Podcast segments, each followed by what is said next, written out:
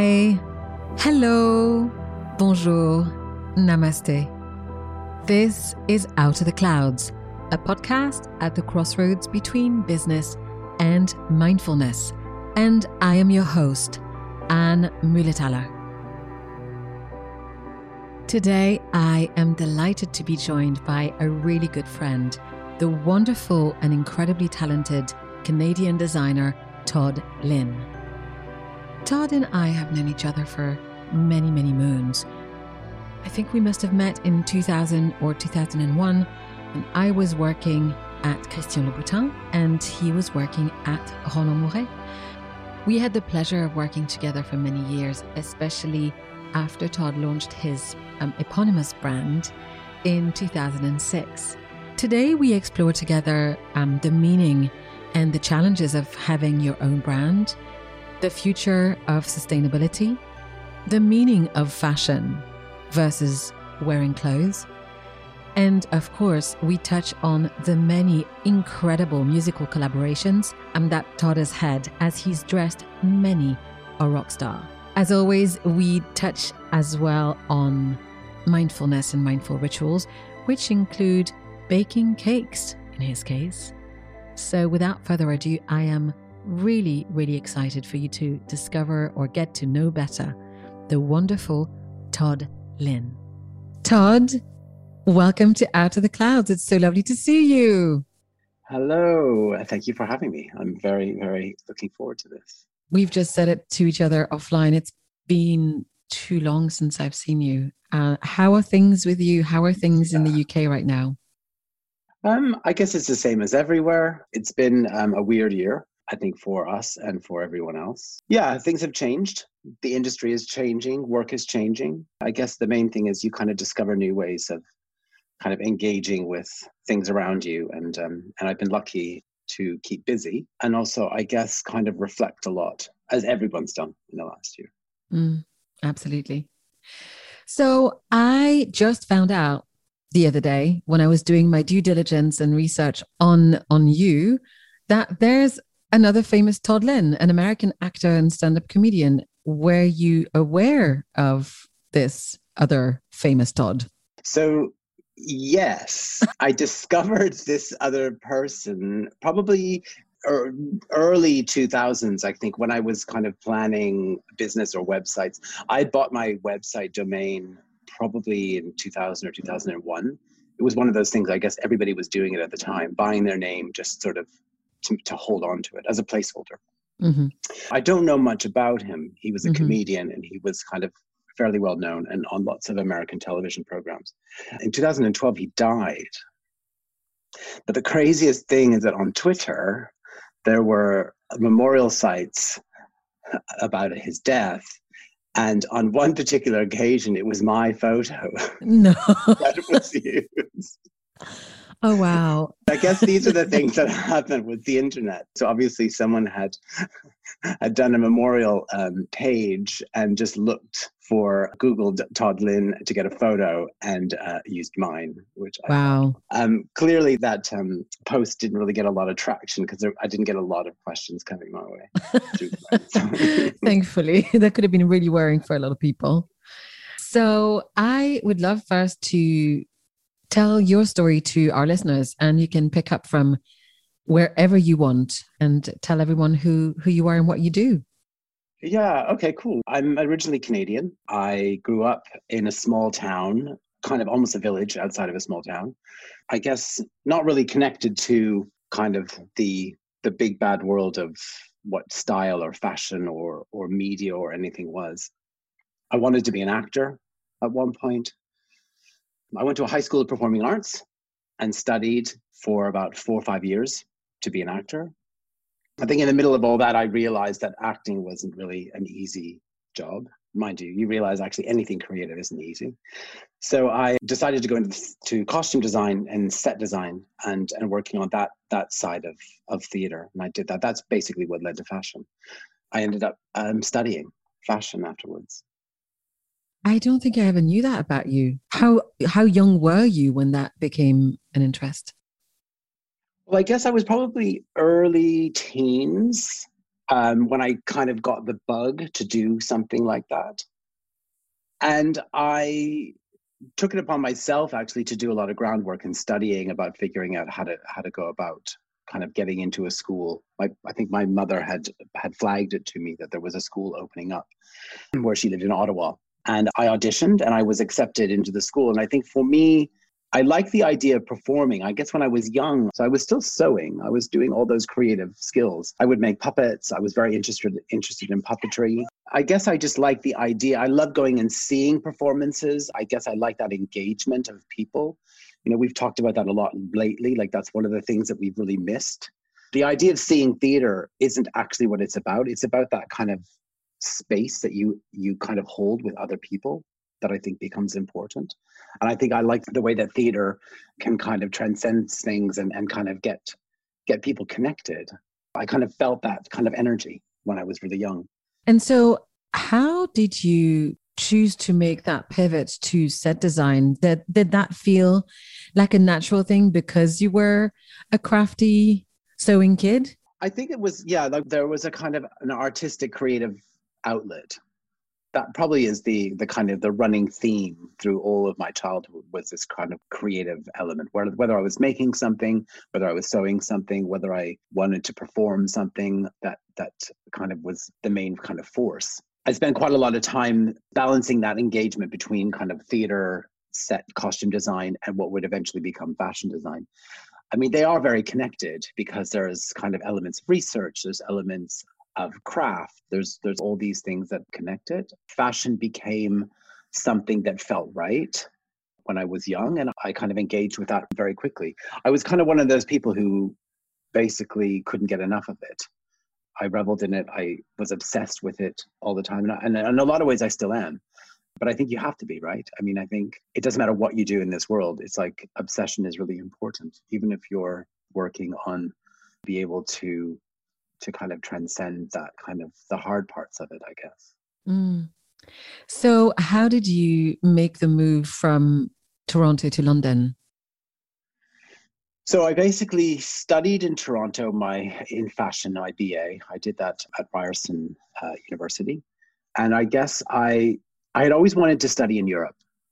It was really weird. I always wanted to study fashion in Europe. I always felt like it was it it meant something. Um, you know, to the industry, which is which it does, obviously.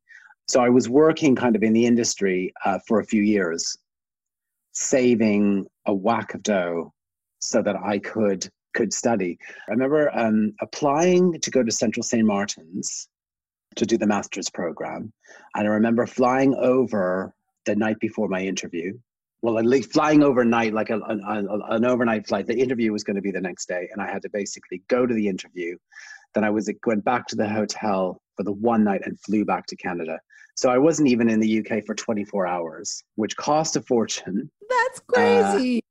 Uh, it was it was quite a journey, and I didn't tell anybody that I was going. I literally I said from uh, was I had a job, so I had to say I was was sick or I had to go away and do something or I didn't say to anybody what I was doing because I guess it was one of those things like you didn't know whether it was going to be going to happen or you didn't want to you know you didn't want to let the cat out of the bag too early. So I I didn't tell anybody that I was going to uh, to to do this. And I think um, I remember specifically like a week later I got a letter um, of acceptance. In those in those days it was a letter in the post. You know it was 1998 it wasn't that long ago. Yeah I packed my bags and I came over to to London to study.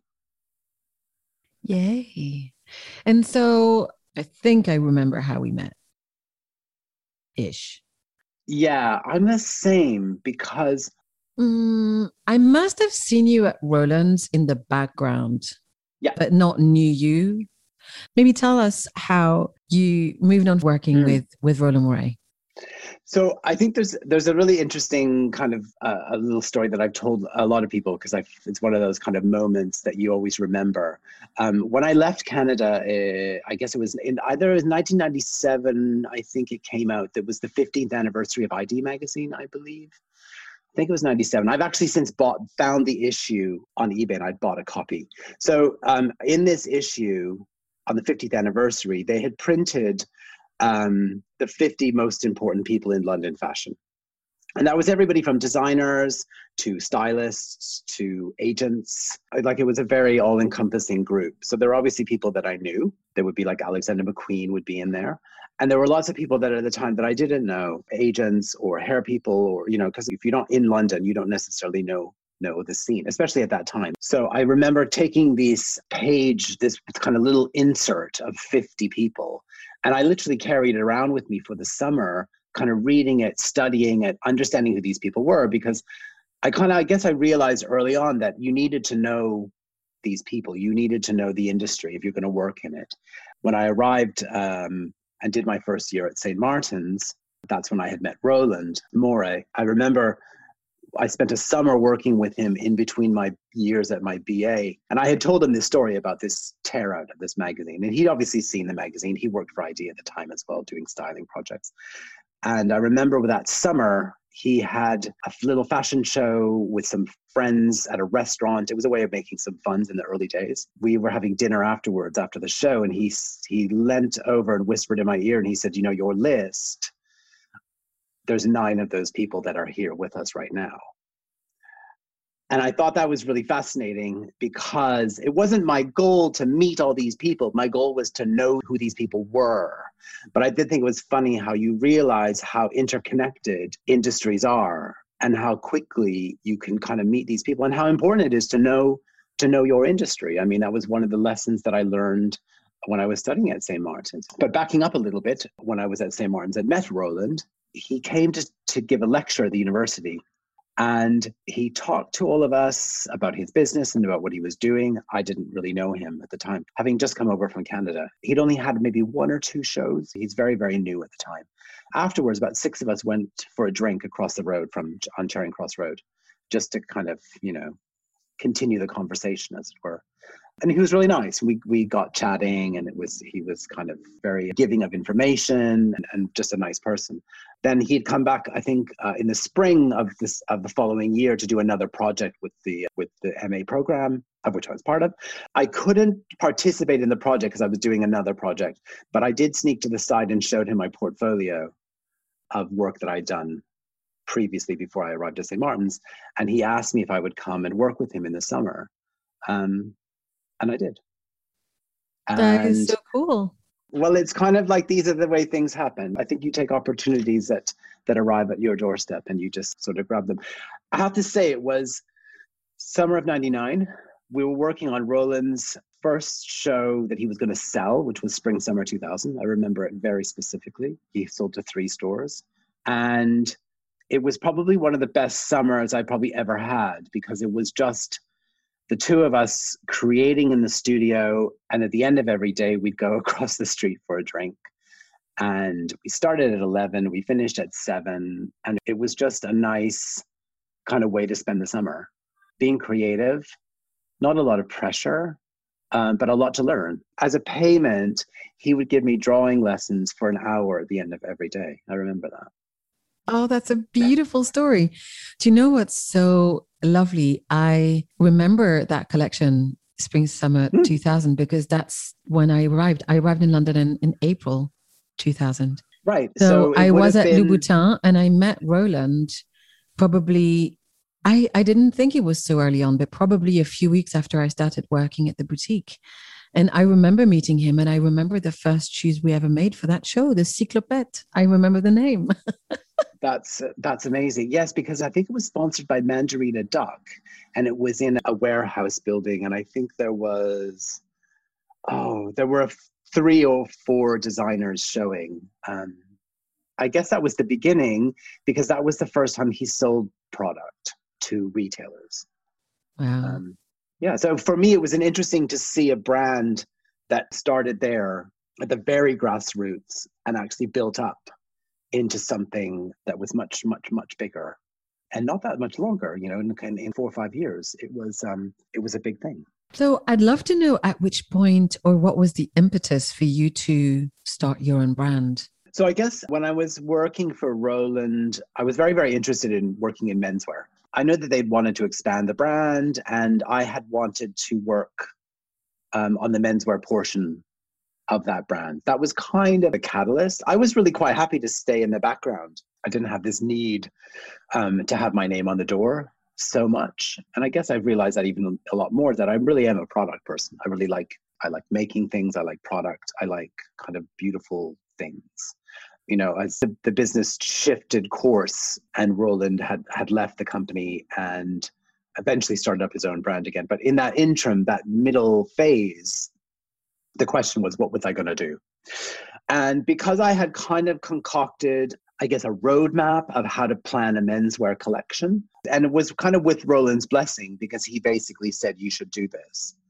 Yeah, I decided to do my own thing. I mean, he left the company in 2006, and that's when I started started my brand, which and towards the end of 2006 and he was really helpful because he introduced me to people who I already knew as well. Because I guess that was the thing when I was working with with him. I kind of did everything. You know, the company back then it was a very small operation. I worked in the design room, but I would also go in the sales campaign. So I would go with the sales team, and I knew all the buyers. I knew how to sell a product. I knew how to do the costings. I knew how to do the catalog, the the kind of the line sheets. As it, I had all the contacts on the design side, manufacturing, suppliers, and I had all the contacts on the buyer side as well, which is quite a unique position to be at. Because when I started my own brand, I was emailing, I was emailing the top buyers in the world because I knew them. You know, it was quite an odd position, I guess, to be at. And also, let's remember in 2006, as I say it, you could sell anything. the market was huge. Mm-hmm. I mean, people were buying, buying, buying, buying, buying. I mean, it was kind of just before obviously everything fell apart in, in 2008. Mm-hmm. So buyers had budgets, and I was in a perfect position to be able to launch a brand. I had really good manufacturing, I had very good materials, I had good suppliers. I think I had everything kind of at the level that Roland was at, I was kind of replicating that in the menswear in a first collection, I guess, which is like a little bit odd because normally there's a much more of a building, growing phase. There mm. was though because it was based on other things, but in certain in terms of product, make and product kind of logistics, that wasn't that wasn't mm. a problem. Yeah. So I remember you coming to my office. Yeah. So when it was just me and Noor, or maybe Claire was also still there working part time. I'm not sure. And Noor had Archie, our beloved dog. And you came that first time to talk about Louboutin making men's shoes for your first show. Yeah. And you know, the thing that's really sweet about what it prompted after. So I remember the shoe, the Fred. And Noor was so excited about making men's shoes. And after we got the first shoes from the show, for our listeners, what we did is we sponsored your show. So you got to keep half the shoes that were produced, and we would get the other half in the press office and we could use them for photo shoot and stuff. And Noor had just heard so she's half Lebanese and she had just heard about Mika. It was early, early days of Mika. And she became obsessed about reaching out to actually put Louboutin shoes on Mika. So your shoes were the, the early beginnings. I can't That's, remember how she got in touch with him, but I'm pretty sure she did. That's amazing. I didn't know that. I do. I do remember feeling kind of an immense sense of pride. I know that that at Louboutin that they were they were kind of toying with those shoes because I think Christian was wearing them, and they weren't marketed. I don't think, or they weren't put out. There was no men's shoes in the line. There were always one or two styles that were at the back of the boutique at the beginning, but there was Christian making it for himself yeah. or for his friends. But that shoe wasn't in there. Mm. So I, I remember this kind of kind of immense sense of pride being this moment on a catwalk that Louboutin which at the time as well was the was probably the turning point for Louboutin because it was really ramping up. And this idea that the press were there seeing these red soled shoes on men, which they just didn't know what it was. They'd not seen it before and they didn't realize that this. So I was kind of I was I was excited as well about the collaboration because it was something that was completely unique at the time. Mm, yeah, I think it added a little bit to the performance aspect of the show because of the flash of the red like you're saying. Yeah, 100%. And I still have those pairs in storage. I think I would say my favorites would have been the silver snakeskin or the beige snakeskin. I mean, they're pretty flash. They're pretty yeah, bright. They were fantastic. the silver snakeskin. I'll harness some pictures and add these to show notes as well. Nice. so you started with a menswear collection and then mm-hmm. you transformed it into an androgynous um, men and, and women show. Do you want to talk us through that and what was the appeal for you? Yes. So it's really interesting because before that, I had done a lot of work with musicians and I was making a lot of clothes for stage and for tours and things. And and it was interesting because every time I would bring those garments into the studio, say I was working at Roland, so I would kind of do that on the weekends and do that in the evening, occasionally taking a day off. I would make these pieces for these rock stars who were pre- predominantly men, and all the women in the studio were so desperate to put these pieces on. And it was 2004, 2005. They were excited, I think, by this idea of, I guess, something that was a bit different. We'd come through. Everything was quite feminine at the time. There was a lot of that floating around. And they just loved the idea of these pieces. I had considered that how important that was about this idea of menswear and women's wear. I think the, the thing was I'd never really wanted it to be this androgynous thing because I never really wanted a woman to get lost in her identity by wearing men's clothing because I thought that's just doesn't seem to make sense. And, and I think even more so today, it's like you are who you are, you wear what you want. And I've, I've always believed in that. When it comes to that show, logistically, I had to have women in the show because it was London Fashion Week. And London Fashion Week at the time wasn't menswear. And in order to be on the schedule, in order to be part of the new gen program, which is, was sponsored by Topshop at the time, you had to have women in the show. So what I did was I just finagled six women in basically a menswear show. The interesting thing with the garments was that they had buttons, they were kind of designed to be able to change shape to fit different types of customers for people who understand sizing. There's only one one sizing system in the world, I think, that really runs men's to women's, which is Italian sizing. So when you think about it, Italian sizing starts usually a women's 40 up to like a 48, and a men's usually starts 46 up into maybe a 54, 56. So if you actually sit those two systems they actually run into each other.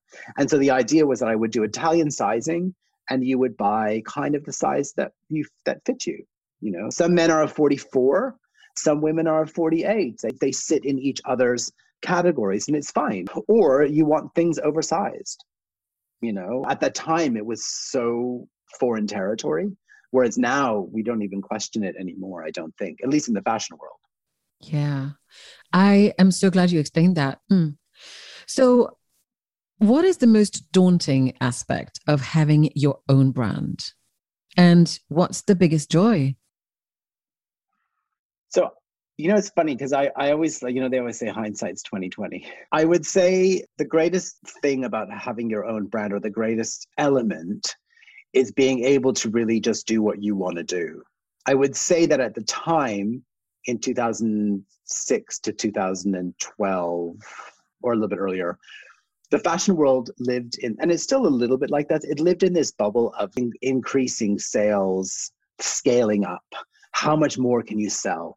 I know i mean i think we're kind of over that kind of talk a lot of it now but at the time and i'm sure you'll have the same experience having working for brands. Some of the integrity got a little bit lost because you're really worrying about scaling up. How many more pieces can we sell? How many things can our factory fit? How much can we run? Do we need another factory? Can we do that? Should we do that? And I felt a little bit overwhelmed sometimes about this idea of stores always wanted new. You know, if it wasn't new, it wasn't valid. And so you kind of felt this idea of like, I'm only one person with one kind of aesthetic you know, and how can I keep turning out something new? And then occasionally you're almost so far away from the goalpost of where you actually want to be. And I think nowadays, having a brand is almost more about sticking to your guns even more. And you're also in a situation where you can do things because we have direct to customer sales, because we have different avenues, because we have different platforms to sell on. You know, in the old 15 years ago, you were basically dealing with big major retailers. You know, I had lots of friends saying to me that if you weren't selling to a major retailer, you could never scale your business. Remember the old scale up your business? And it was like, it was, it's kind of crazy when you think about it now. I don't like that word personally. Um, particularly not yeah. for for a luxury product. I'm super interested in what you just said. Recently, I was chatting to a young designer called Hannah Fiedler, and she was telling me about feedback on her, I think, th- third collection that she'd presented to the head buyer, women's wear buyer of a big department store. And indeed, one of the words that came through was, you know, what newness was in the collection.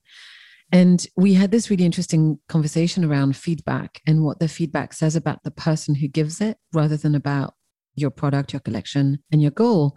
And we established that it's actually good. She wants a timeless brand. That's what she's building. She makes classic pieces that don't go on sale. She makes a small production run. And so, effectively, not having a lot of newness means that the customer's always going to, to understand what her brand's about. And I think that very much to your point, the younger designers, or some of the ones that I've been in contact with more recently, have pivoted away from that more, more, more scale, scale, scale, and understand that they need to protect their own integrity. Uh, very much so. But I do think one of the really hard things for you, because I remember being in a near, well, I mean, I, I did wholesale campaigns and not every buyer is incredibly this is going to be very contentious. Not every buyer has perfect taste and sometimes they make mistakes and we all are fallible. And you know our energy levels our attitudes our personal point of view come into play when when we do our work. And i find that one of the things i would have wanted to shield you which christian did very well shielding himself from after a few years into his business is for the designer not to be in the buying appointment, not to hear the feedback. So they can maintain their own creative desires, impulses, and that, you know, integrity line. But like you said, 2020, and it's also the size of the business, right? I completely agree. I think you're right. Sometimes too many cooks spoil the broth. Too much feedback is just not not healthy the last kind of few physical fashion shows that I did with collections were really more about just me doing what I wanted and really not caring what people were saying. In reality, everybody, whether they're a buyer or whether giving feedback or whether they're media, they have an agenda which doesn't necessarily match yours. These are the takeaway points, I think. And it's interesting when you see young brands today, they are they're a little bit more resilient to that, possibly as well because those department stores aren't as receptive but that's fine because I think the world is changing very, very quickly. Um, and I don't necessarily think that that's going to be the be all and end all of, of a business going forward. So, what is the biggest joy then in having your own brand? I think the biggest joy really is standing back and looking at what you are able to achieve. Like that sense of pride when you feel like you've hit the nail on the head of what you wanted to show, what you wanted to do. When all the stars align and you've worked really hard and you can sit back and you can say, yeah, yeah, I did that. That's the joy part of it, really. It's never concrete. It's never about a thing. It's about something, something. It's a feeling. That's, you know, as opposed to something, you know, that's, that's based on a physical reward system. The fact that you maybe sell a lot of product isn't actually the big joy of it you know, the biggest joy for me is when someone messages me that they bought something and how much they love it. That's the joy. You know, the joy isn't the fact that they've paid for it. It's more about the emotion that's attached to what that is. And I always sort of say this about fashion that that's why fashion is amazing is because it's that thing that you of attach to anything, that feeling, that emotion. That's the same the same thing that music does. You know, when you put on your favorite song or look at your favorite piece of art. Yes, yes. That's an amazing connection. Totally. Mm-hmm. But you know what happened to me when I started looking at your collections the other day? I was, I think it was on Elle.com or Vogue.com. And I just thought, damn, I lost some of your pieces over the many moves that I've done. I was Googling you and you came up on Vestiaire Collective. And I thought, huh, let me go have a look. and guess what I did? I just bought myself a black leather Todd Lynn jacket It's it's on its way to me. I'm delighted. I'll send you a picture when I get it. nice, yeah. nice. Yeah, well, I, lo- I love that about buying you know this kind of second market is is kind of brilliant for product i think it's the future of sustainability as well yeah and the good news is there were only i don't know 9 or 12 pieces on there but they haven't aged a day so i think that's pretty exciting oh that's nice i'd like to talk a little bit about your process because i i was lucky enough to see or to be near you in many lovely meetings when you came to my office and started talking about shoes mm. The reason why I thought of that is actually because I read in an interview you gave to Forbes last year, really nice interview actually, that you take meticulous notes to prepare the week ahead. And so yeah. I wanted to talk about how have you become this incredibly organized and meticulous designer? So talk me through your process.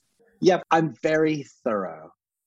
It's funny, you know, because I think during this whole lockdown thing, which is kind of connected to this, I've taken up a lot of cooking and baking. I think this is very connected to process because the one thing for me, I'm very fastidious about being exact, about things being right. And I think when it comes to baking, it's like science.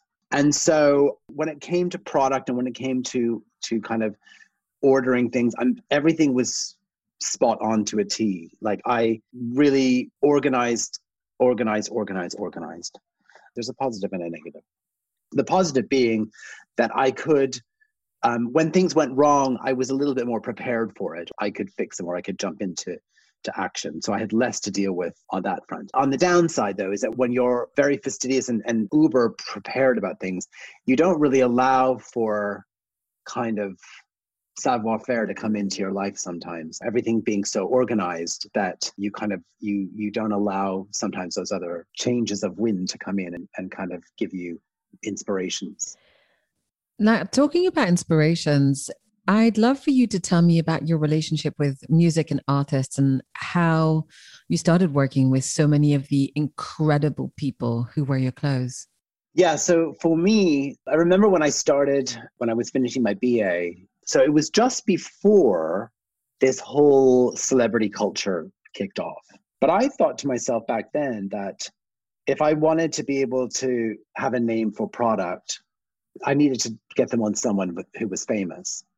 That was kind of a, a goal. It didn't really happen like you plan, obviously. I was kind of always making product that was maybe a little bit eye catching, a little bit off kilter, that's what I liked to do at the time. Um, I think on my BI, I was working a lot with leather right away. It was a material I could get in Canada that I could get in a color that I wanted because all those European beautiful fabrics, we didn't really have access to them. It's not quite as easy as, you know, we're far away. so basically, I guess how it started really was when I was doing my BA uh, in Canada. We would do fashion shows every few months. We did a lot of shows, we made a lot of product because it was a very product driven course. So I knew how to cut patterns and I knew how to sew and I knew how to make things. And we would have our fashion shows judged by a panel of industry people or artists or photographers. A couple of shows were judged by a local photographer who had, had a, a bit of a name for herself. She used to come and see my student shows, which is like, we're still friends. Then she wanted to do music videos. And she knew my work and she knew the quality of my work, I guess, more than anything else. That's probably why she brought me on board because she knew what she wanted done. And I would go in and I'd make product for her music videos. So fast forward, her name is Floria Sigismondi. She's a famous uh, photographer director.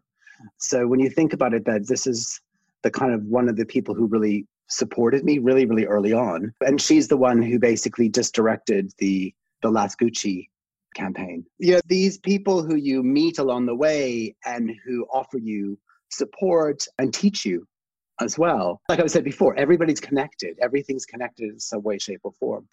So that's kind of how it starts. You know, you meet one person, they bring you along, and then before you know it, I'm fielding calls from, you know, Marilyn Manson's management, sending clothes all over the world.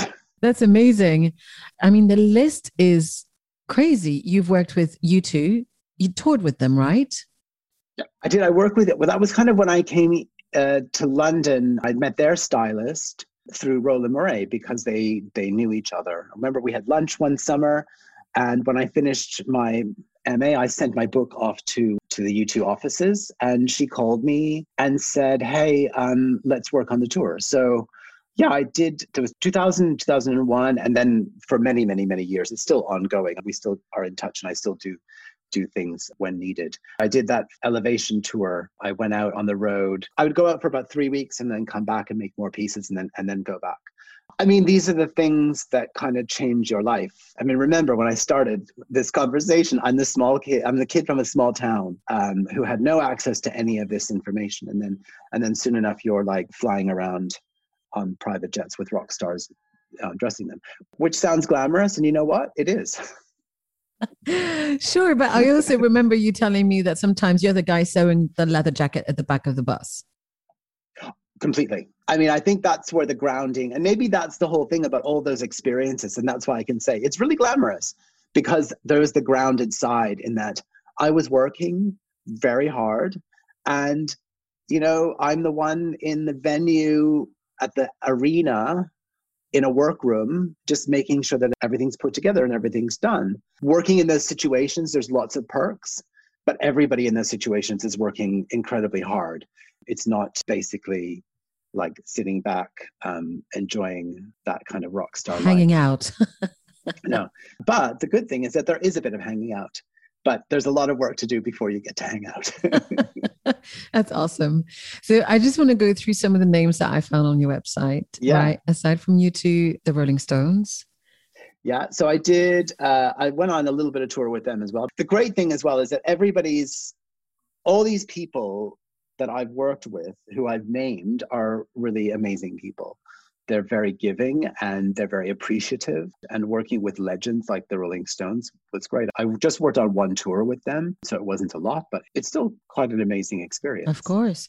And then you did some really cool stuff for Lady Gaga, for Beyonce, Shirley mm-hmm. Manson, Rita Ora, Jehnny Beth mm-hmm. of the Savages, yeah. FKA Twigs, who I love, and PJ Harvey some of those people were they had borrowed pieces that were from collection and then some pieces had some of them had things made for them.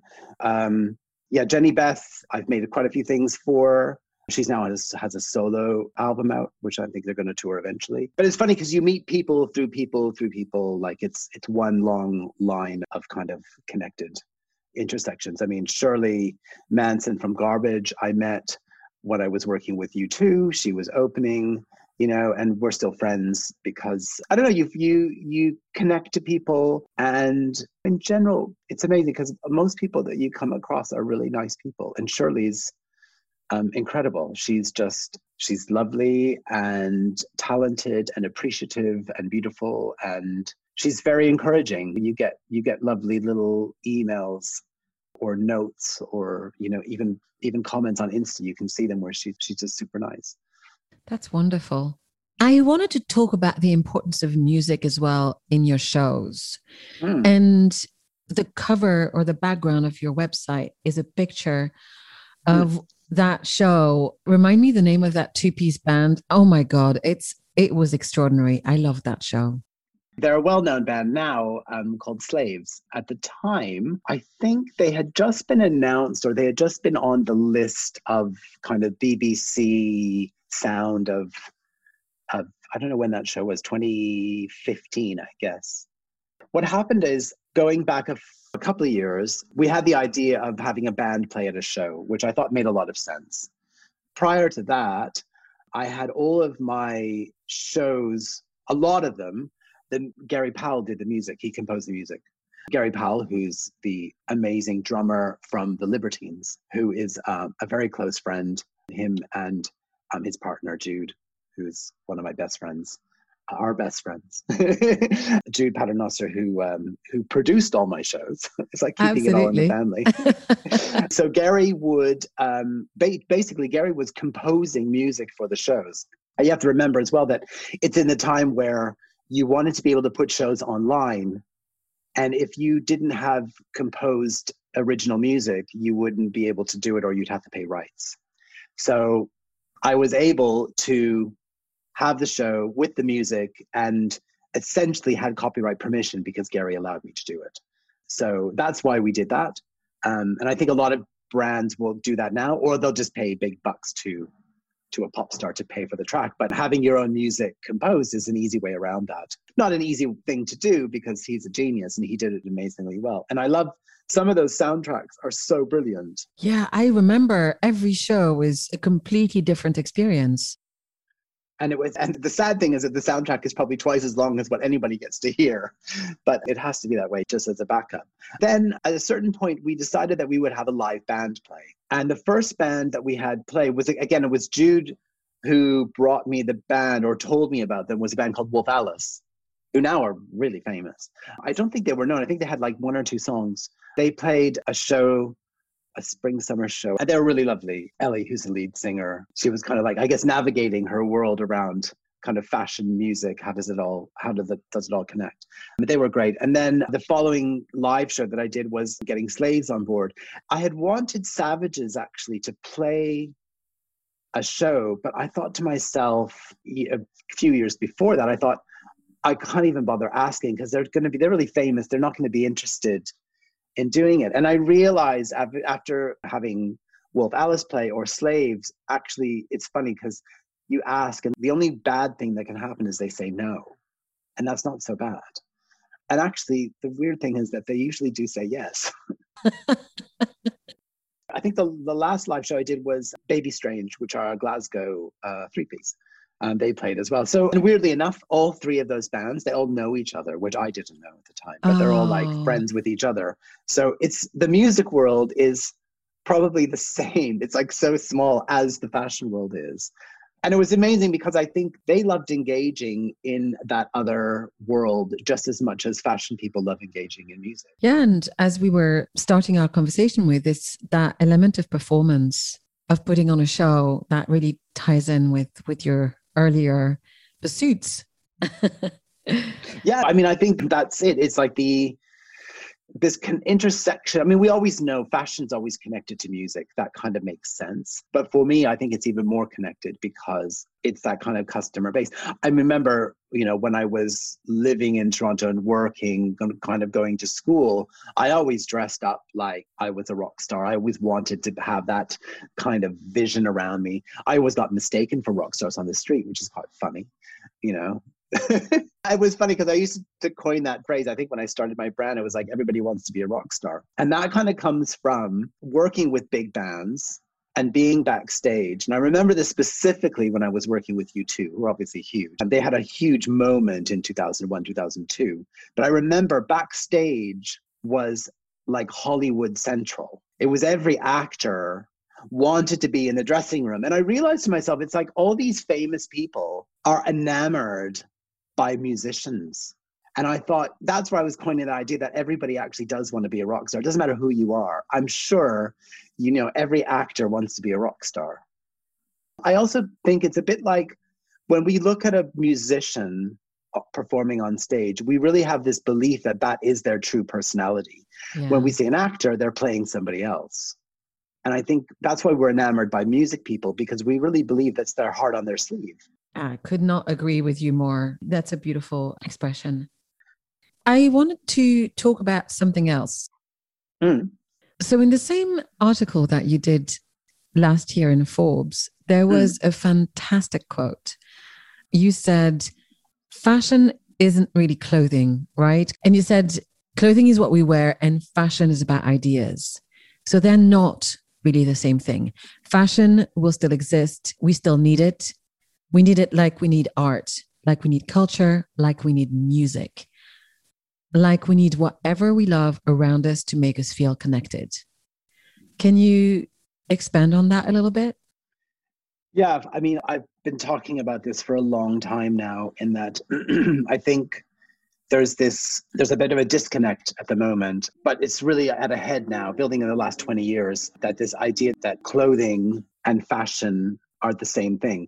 I think they can be the same thing, and there's definitely a connection. But this idea that we lose sight because fashion, in my opinion, is is a laboratory. It's ideas. When people see catwalk shows, for a lot of people who may be listening who don't work in fashion, that idea of like, why I, I wouldn't I couldn't wear that. I wouldn't wear that. Why would anybody want to wear that? And I think people don't understand that ideas form You know, I always sort of say fashion's about ideas, and sometimes those ideas become clothes. That's the connection of fashion to clothing. I think we're in a situation now where the high street has kind of flipped fashion on its head and created product in mass numbers and under the guise that it's fashion. And I think that that's that's kind of dangerous. It's dangerous for the industry. I also think that there is a little bit of a lack of respect for clothing, for fashion, for product, because the high street has made things seem not expensive. You know, and I think when I see people, even people that I know, even wealthy people, will look at product and say, "Well, this that that sweater's seven hundred pound. That's too much." And I'm thinking, yeah, but somebody worked on that. Somebody created that. Somebody crafted that. It's made out of these materials. It's done in, in a particular way. And yes, a label does add to the price tag, but it's not an inflated price tag for no reason. I think people don't understand that. A lot of the times it's advertising campaigns and it shows there's a lot of things that go into it that need to be paid for in that. I think we're in a situation now where people look at product and don't really associate a value to it. I guess the same way you might think of like, I guess sometimes the people will look at food the same way. It's like, but food food's cheap. You know, why should I go to an expensive restaurant? It's just a ripoff. And I think people don't understand the connection of what some of this product is. So for me, fashion is really an ideas based system. Mm. Um, yeah. Thank you. I, I really appreciate that. One of the analogies that Christian always liked to use when people challenged him to say, why is your product the price that it is, is he used wine. Everybody understands that some wine is cheap and some wine is expensive. And most of the time, you can tell why there is a difference between the, the physical external side has a resemblance, and yet the product and the quality is completely different. Yeah, and I think also there's that there's that idea where people sort of believe that they can that they can make it. You know, I think that, you know, someone who knits at home might sort of believe that they could knit the same thing. Someone who sews at home might believe they can make the same thing, but you can't because you don't have access to materials. You don't have access to the fits, the patterns, and, and the way that that's that's all put together. But you're right. I mean, I think I, I do the same thing when it comes to like automobiles. People don't look at a, an automobile and think it's too expensive or it should be cheap because they because it is what it is. And I think also because they can't comprehend the process maybe to make that, they kind of allow that to be expensive. Whereas a lot of the times with clothing, they don't see that. I'm not a believer that it has to be luxury all the time you know i think not everyone can afford that so i understand that but i do believe it's about people need to be responsible about buying things and thinking about what they're buying mm, yeah um all right. So i'm going to switch it up because now you are still designing but you are also a teacher. Can you tell us about what it's like to be teaching BA students at Kingston College and, and how you feel about being a teacher? Yeah, so I it's it's really interesting because even when I had my brand running as a I mean I still have the brand it's just I was I'm not doing shows but when it was running a kind of a day to day I would have lots of interns and lots of students. So I was always kind of teaching or like showing things or educating them on some level. But I guess a few years ago um, I had an opportunity to go and do some teaching. At Kingston specifically I've done a few things at other places as well. It's one of those amazing things being able to kind of I guess give a little bit of information, transfer a bit of wisdom to new people, people working, people who have excitement about the industry. I, I kind of love that interaction. It's quite interesting because you get lots of students coming from all different backgrounds, all different kind of directions of where they want to go with their work. And I think it's really interesting to kind of sit there and yeah, help them along their way. It's funny because quite often I get practically just as much from them as I'm giving to them. It's a, it's amazing how that system works. You know, when you're helping somebody, you get a lot back in return. That's so gorgeous. I I love it, and I can imagine that you're uh, very appreciated as a teacher. I also wanted to point out that you are a major lover of knitwear. And sorry, I didn't say that well. a major lover of knitwear. And so am I. So I appreciate that we have this obsession in common. I would love to know where does that love come from? And can you tell us about this new collection that you've hmm. got on pre order on your website? When I was a teenager or like kind of late teens, um, kind of discovering fashion, discovering European fashion, designer fashion. And I used to go um, to a few shops uh, in Toronto. I guess window shop, for lack of a better word, going around, seeing things, trying things on, never having any money to buy things. One of the first things that I was able to buy was knitwear. Knitwear comes in different price points with lots of brands. And it was kind of one of those things where it, it was almost like at the time entry kind of price pointy things. So I was able to buy to save up my money and buy maybe a Margiela jumper or at the time a McQueen piece. I didn't have a lot, but I, you know, I could buy a few things. So I've always had this affinity and love of knit. I also thought when we go back to this idea of what can you make? What can I make myself? And I can't knit.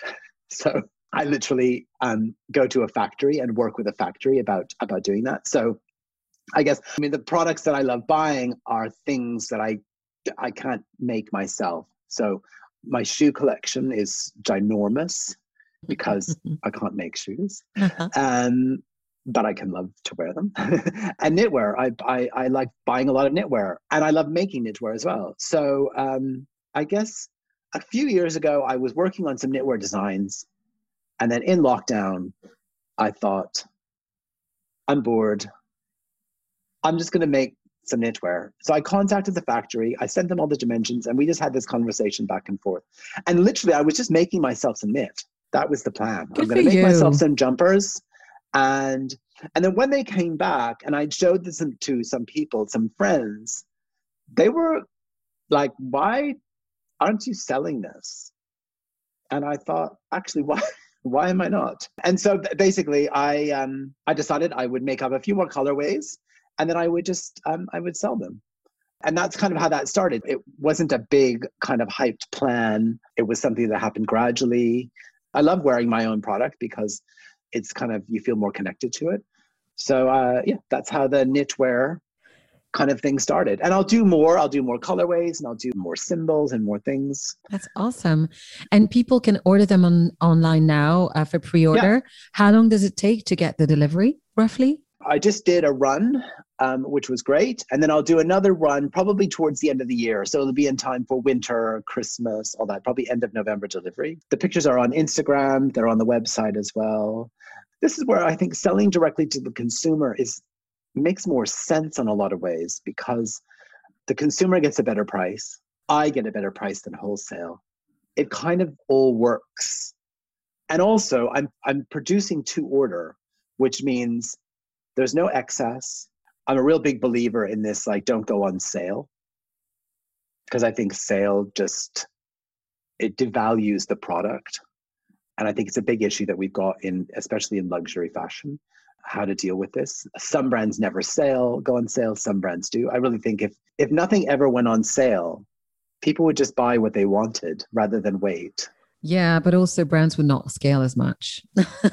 exactly. And we know that well, this is the, you know, the running for more and more and more that really is driving this, isn't it? It's yeah, that's the big issue. I mean, I can understand because also when you talk about brand scaling, you also talk about shareholders and kind of how do they get their money and how maybe that's the crux of the future is trying to figure out how that dynamic's going to work and how are shareholders going to get their money, their return on investment, and how are brands going to be able to survive and thrive and without overproducing? Because i think it's this idea of like you can't just throw everything and see what sticks because that's quite dangerous. If it is product that's on sale how is it done? How is it marketed? I mean in this pandemic it's been terrible for so many brands. I can feel for i understand.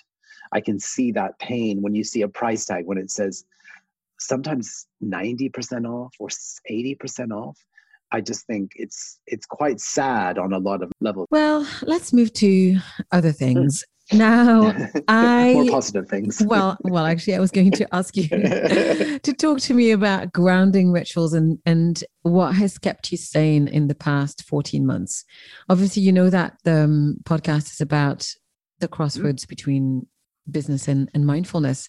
So, are there any rituals or practices that have really helped you, and maybe you had some beforehand as well?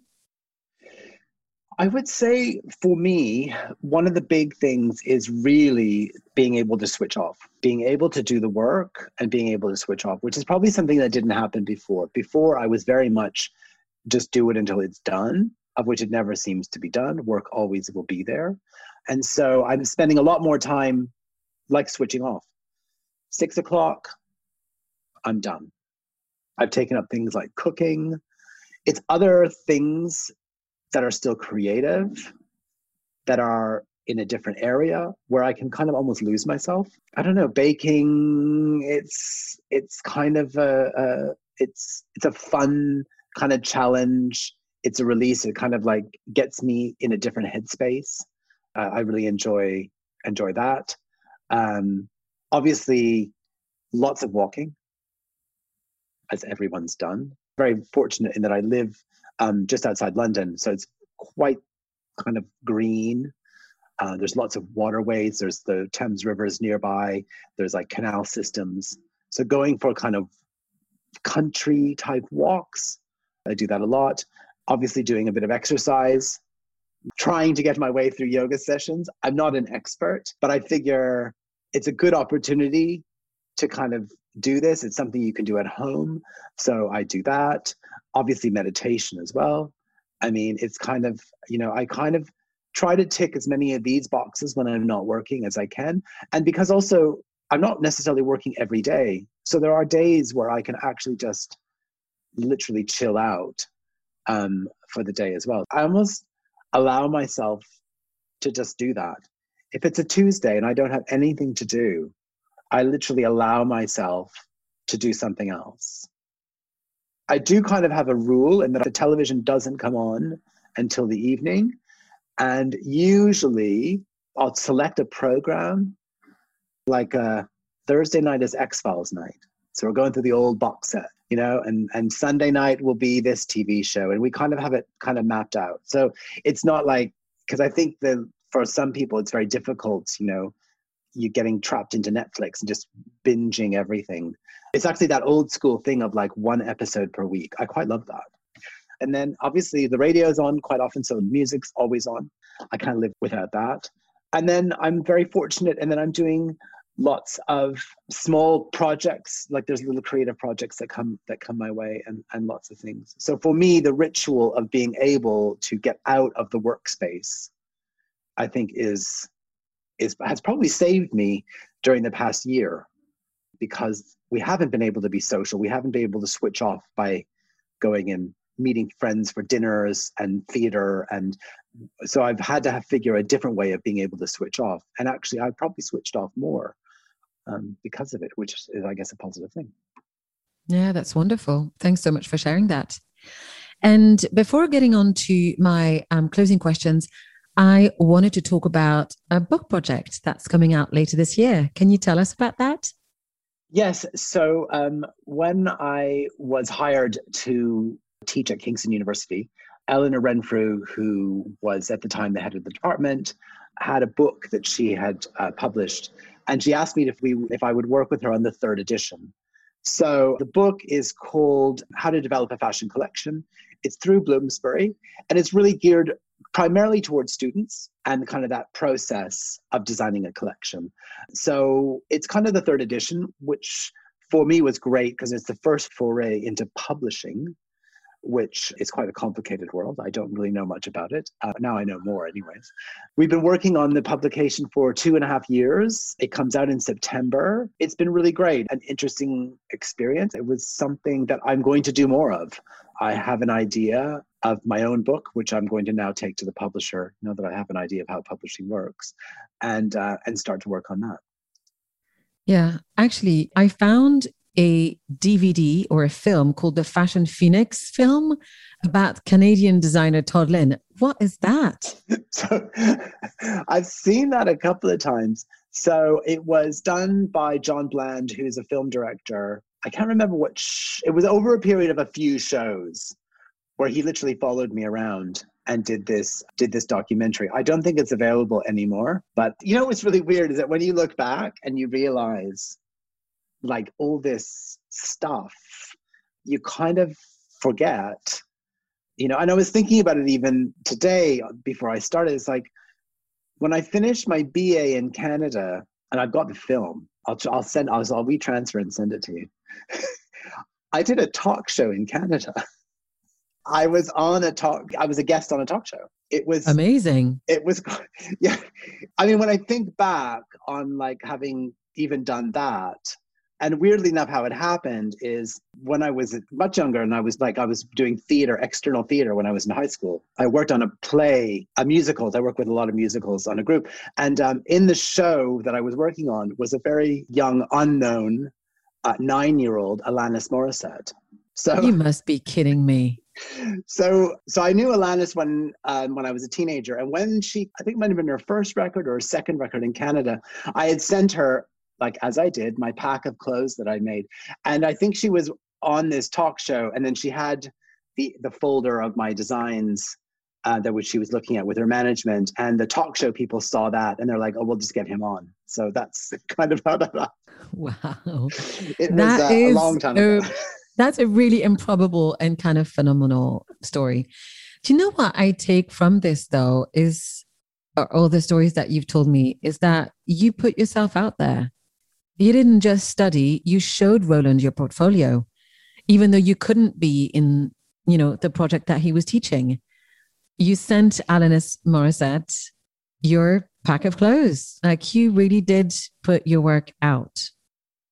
Yeah, I think that that's that's probably the takeaway of a lot of things, which you just have to try.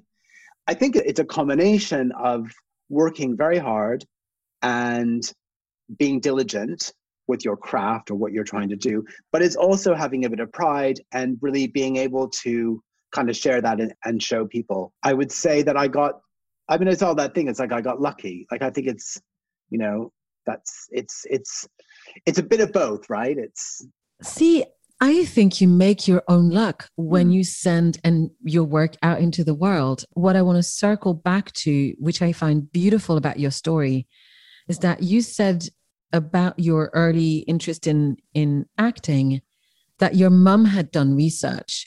You were it sounds to me like you were brought up in an environment where being creative was a possibility whereas what I have found near me in my own family and and in lots of other friends' um, lives that they were told that you couldn't live from something creative mm. and you had to go and pursue a different path in the world and so i think there's something very beautiful about a letting yourself pursue your artistic dreams and and then putting the work out yeah, no, for sure. I mean, I think my parents were they were teachers. They did work in a creative field, but they allowed that to happen.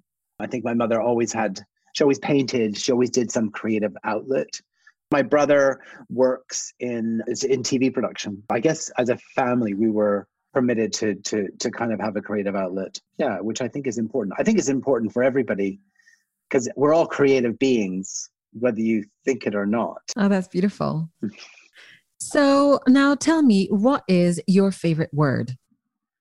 I knew you were going to say this one. I like because I was I thinking know. to myself. No, no, thinking. I was thinking to myself. It's. I mean, I don't really know whether I would say I would have a favorite word. I mean, there's words that are useful. There's, you know, a, like swear words are brilliant because they just get out that they get an emotion out very very quickly and then ideally that you can just kind of move on but it's where my association with words um, interesting enough I've, I've probably been doing more reading now than i did before as probably a lot of people have. So my association with words has not been has been more mechanical i guess in the past than it is now. So i wouldn't say that i have words that kind of resonate with me as favorite words.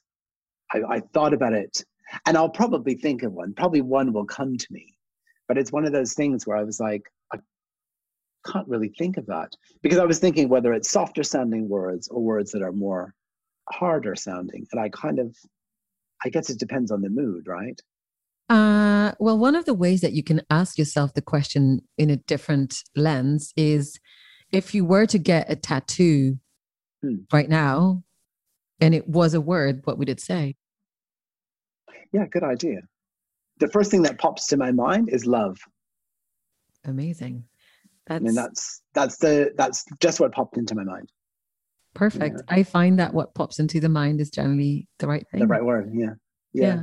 yeah yeah and i think that's it's that emotional thing as well over the last year emotions have run very high and a lot of for a lot of reasons everyone experiencing things differently that's probably yeah interesting awesome so now i think this is much harder. What song best represents you?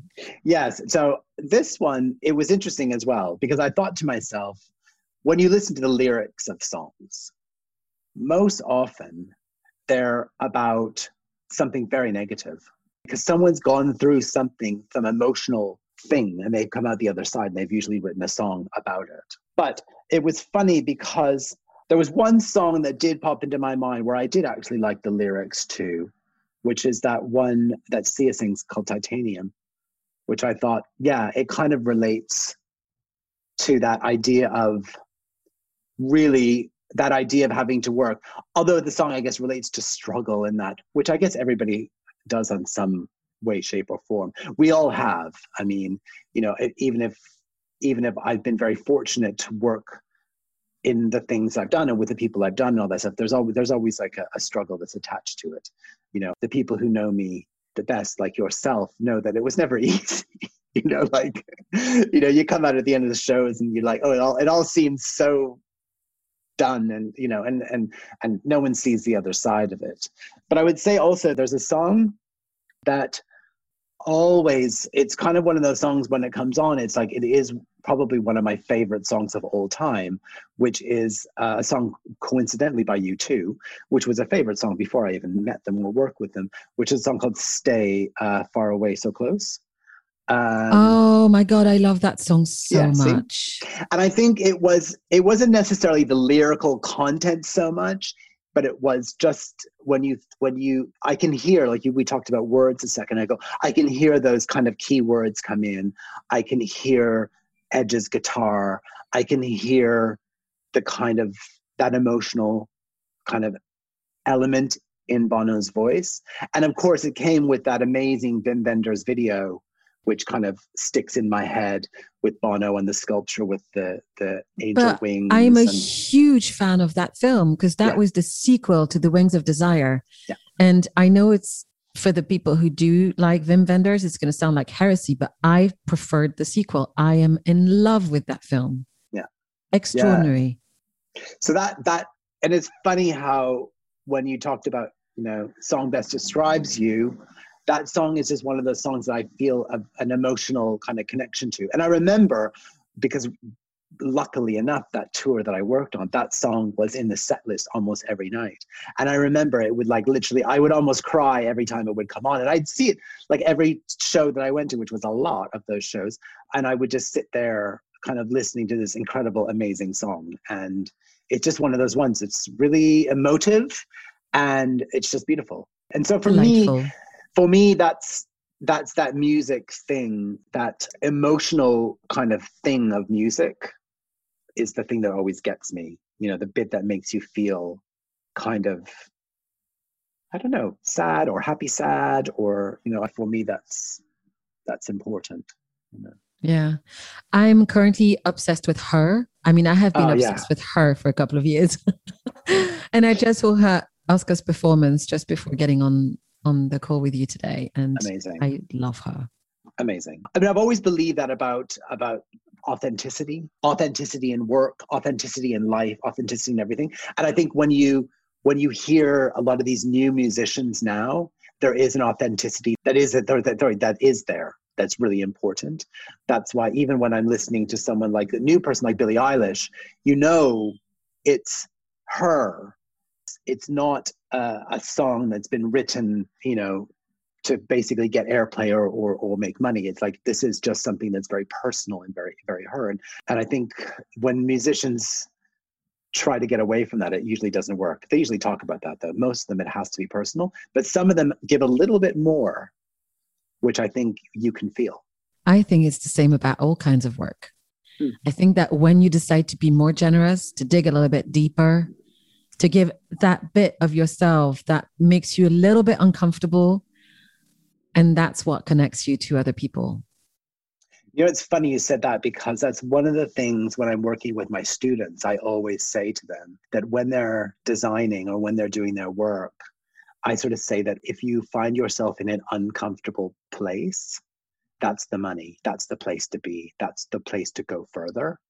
Because I think when we're comfortable, it's almost like we've seen it, we've done it, we know it. We kind of need to get, you know, in that when we're in that discovery mode, it's literally that that kind of uncomfortable feeling is a good place to be because it's telling it's telling us something. Now, what did you want to be when you were a kid? So yeah, so obviously when I was a teenager, I wanted to be an actor. But before that, I was thinking, and really it was the bog standard. I didn't want to be an astronaut. I wanted to Aww. be I I actually wanted to be a vet.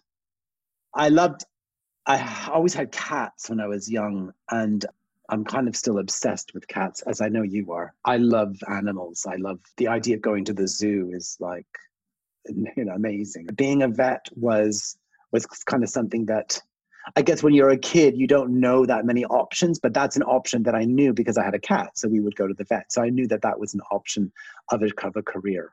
And who knows? I mean, it was kind of one of those things where, like, if I had to live life all over again, maybe being a vet would have been a great option because I because I st- still could see that happening. Absolutely, that's gorgeous. Now, if you could send yourself a message to your younger self, mm-hmm. what would you say? So this one I would say don't worry. Because I think we spend all of our lives worrying about something, worrying about finances, worrying about career choices, worrying about uh, did I pick the right meal at a restaurant? I mean, we, I think we live our lives worrying about time frames. Am I going to be late? I guess that you know young people it's their lives are full of worry. And i think you know that would be my my advice. Is like just chill. Don't worry. It'll be fine. I think we spend we waste a lot of our times worrying. It doesn't really it doesn't really have a good result. Now can i ask you what is the best advice that you have ever been given? I was thinking about this and there's probably been loads of advice that i've been given. Um, but one that really sticks out in particular is when I was doing my master's program and the legendary Louise Wilson, who who was a mentor to many, many, many designers in the world, um, as a lot of graduates have passed through her her system, like Richard who you said, and I mean we could literally name you could name 50% of London designers and they all had Louise Wilson as a tutor. And I think she basically was the one that pointed out to me. When I was there, you kind of go through this kind of phase of not knowing what type of product or what type of designer you should be or where you should go. You start to question everything. And basically, she said, you know, you really just should do what you do. She said, I've written it down. So I wouldn't take it exactly right. Or she swore. She said, stop fucking around and just do what you do. Do what you should do. You know, and I think that, and I think it, it's weird because it's really simple advice, but a lot of people don't take things like that on board. I think a lot of people are trying to be something that they're not, or trying to be something that they believe other people expect of them. You know, I think even even when I think back, and, and obviously I've like I need to listen to that advice all the time, but even I remember what we were talking about earlier about those early days of London Fashion Week when I was participating, that those 2006, 2007, eight years, it was everybody was trying to be the same, like in terms of on the same level. So all the little brands were trying to pretend to be big brands. selling to department stores, doing big shows so that they could compare. So that when you had them all, when you had like Gucci and Nicolas Ghesquiere, Balenciaga, and you had all these brands on the on the page, everything looked like it was the same kind of level. And I think that's that's a hard thing that we that you have to realize it's like it's okay. You don't have to be that. You don't have to be this this expectation of what people what you think people want.